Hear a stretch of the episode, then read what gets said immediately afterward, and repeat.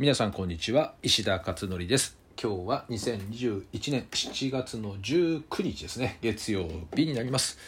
えー、月曜日皆さん、えー、いかがお過ごしでしょうか？といっても、えー、この音声ですね多分もう聞いているのは月曜日ではないかもしれませんけど、え月曜日はですね、まあ、先週もお話ししたかな？あのなんかねこうブルーマンデーっていう風に捉える人と、え月曜からこうリセットされてね、え新たな活力で頑張る人とねこう大体2種類に分かれるっていう話ででただあともう一つね面白いっていうのは月曜日はですねいろいろ予定が入らないっていうね月曜日には。大体水曜日とか木曜日に入っていくっていうことでこれも面白いですよね。大体中真ん中辺にはあの打ち合わせをねいつしましょうかっていうと大体水曜とか木曜とかねあの辺りになっていて月曜日とかってあんま入んないですよね。まあ、祝日が多いっていうねこともあるんでしょうけど、えー、あとまあ会社だと月曜日っていろいろ内々的なね打ち合わせをやったりとかあの会社の中での打ち合わせだったりとかいろんな業務処理とかで追われていってとかいうことなのかもしれませんけどね、えー、でだからそういった意味で逆にね月曜日ってあの多くの人はね空いてたりするんですよね。なので、えー、いろいろね打ち合わせなんかも月曜日どうですかって私の方から振ると結構入ったりしますかね月曜日というのはね。えー、ということで月曜日スタートしました、えー、今日のブログはですね最初に出した写真が、えー、青空青空太陽と雲えー、まさに、えー、夏ということで暑いですよね本当にねこれ驚くよねこの暑さは。え、っとま、毎年毎年の話なんですけれど、え、以前ですね本当に気温をねこう調べたんですよね最高気温を。そしたらあの平成元年とかあの辺りって最高気温30度ぐらいなんだよね夏の。だから今もう3 5 6度が普通じゃないですか。下手したら40度近いみたいな。もうねこれどう考えてもねあのおかしいですよねやっぱりね、えー、完全にもうこの季節というものが質が変わってしまったという感じだと思いますね。だから昔はエアコンなしでも過ごせたところが今はもうエアコンがないと厳しいとかねこんなことももう当たり前のように起こっていますということですかね、えー、だからねなもうね冬なん冬じゃないあの夜なんかもエアコンつけて寝ないと厳しいっていうね、えー、なんともすごい時代だなというふうに思いますかね。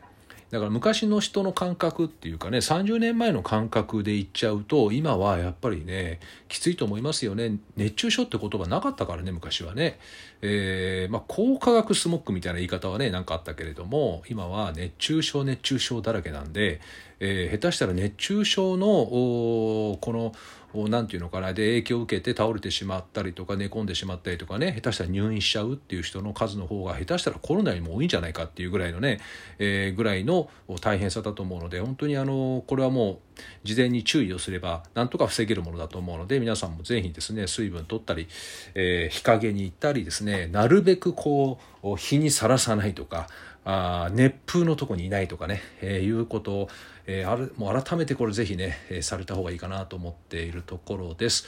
えー、ということで今日のブログのお話ですが、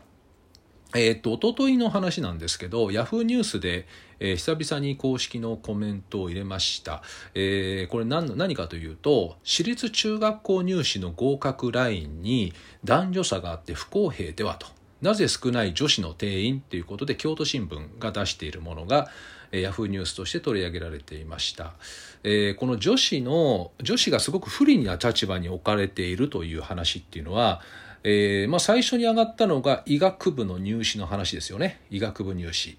えー、で女子がすごく不利に置かれている、まあ、現役生じゃないや。現役生か。そう現役生が有利で浪人生が不利っていう話は昔からよくある話でね。医学部の話では。えー、あったんですけど女子が不利っていう話も実は、まあ、女子女子の間ではすごく有名な話だったようですかね、まあ、医学部とか私全然関心なかったんであまりあの情報とかキャッチしてなかったんですけど、まあ、改めてこの数年で浮き彫りになったということですよね。であとさらに先日東京都の都立高校ですかね、えー、がえ、女子に不利なあ条件で、えーこうね、要するにもう合格の最低ラインが男女でめちゃくちゃ差が開いていたということで改めて数字が出てきたというので問題視されました。まあ、この時もコメント入れたんですけどね。で、まあ、それは明らかにおかしいですよね、明らかにね。えー、で、私も当時ね、ヤフーニュースそういったコメント入れたんですけど、で、今現在それはですね、世論の影響もすごく強くあり、えー、是正方向に今進んでいるという話ですね。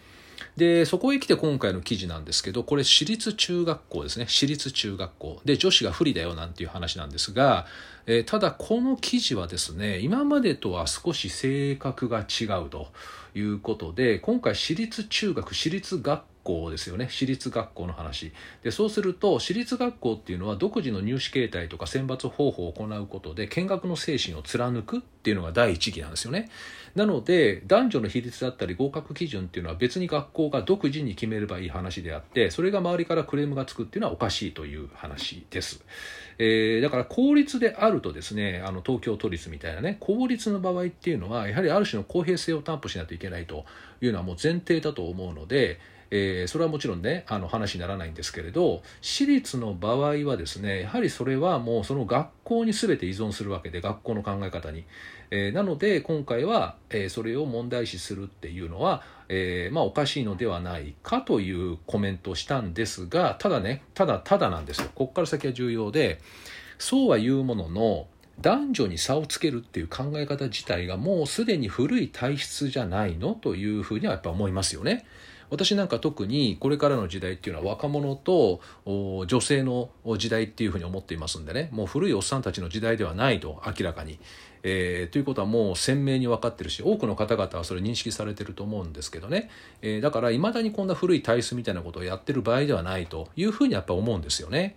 で、えー、このね女子のじゃ人数なんで少なくするのかとか、えー、それから合格基準ね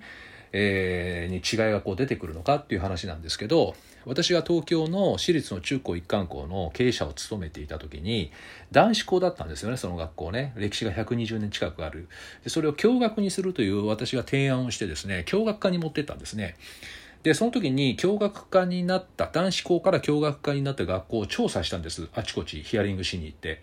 でその結果分かったことは男女比率はまずまず2対1にしなさいって言われましたね。2対1男が2で女が1ですね。で同じ比率1対1にすると女子校になっちゃうよって言われました。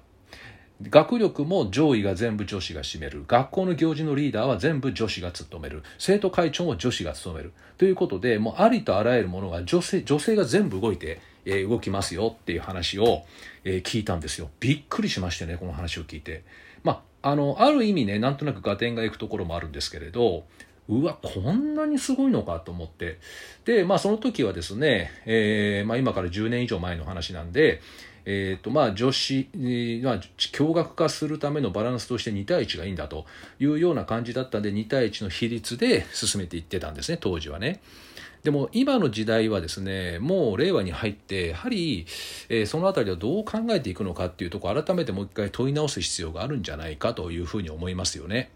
でもちろんあの校舎の設備の問題とかね施設設備の受け入れる女子を受け入れるという設備上の問題でっていうことは、まあ、ある意味これ合理的な理由だろうとは思うんですけど実態としてはですねやっぱり女子校化するっていうえここがねどうも背景にあるところがあるんじゃないのと、まあ、実際そうやって聞いてますからね私ね直接ね経営者の人たちから。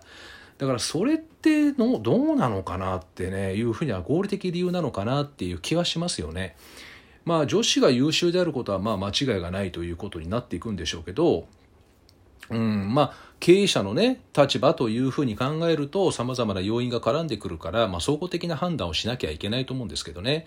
ただ、えー、もしそういうねことであるならば理由がねちゃんとあるのであれば今の自理を考えるとですねやっぱり入学説明会だったりとか、えー、学校の要覧的なところにですね、えー、なぜ、えー、こういう比率男女比率にしているのかとかですね、え、合格基準が異なるのかということについて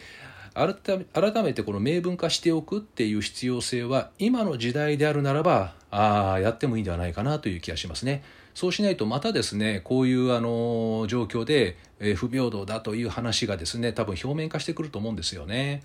うん、なのでまあ、基本私はあの平等性がすごく重要だなっていうふうには思いますよね男女というふうなこの区分けよりもね、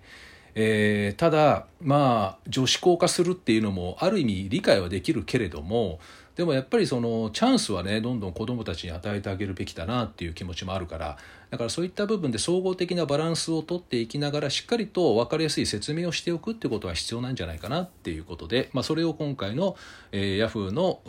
公式コメントとしてですね書いたということです。いや本当ねいろいろ考えさせられますよねこういうのねこういう記事が出てくるたんびにですね、えー、時代はでも着々と変化をしていってるということでやはり時代に合わせたあり方っていうのは重要かなとは思っています。えー、はいでは今日はですねこんなあたりで以上おしまいとなります。ではまた明日お会いしましょう。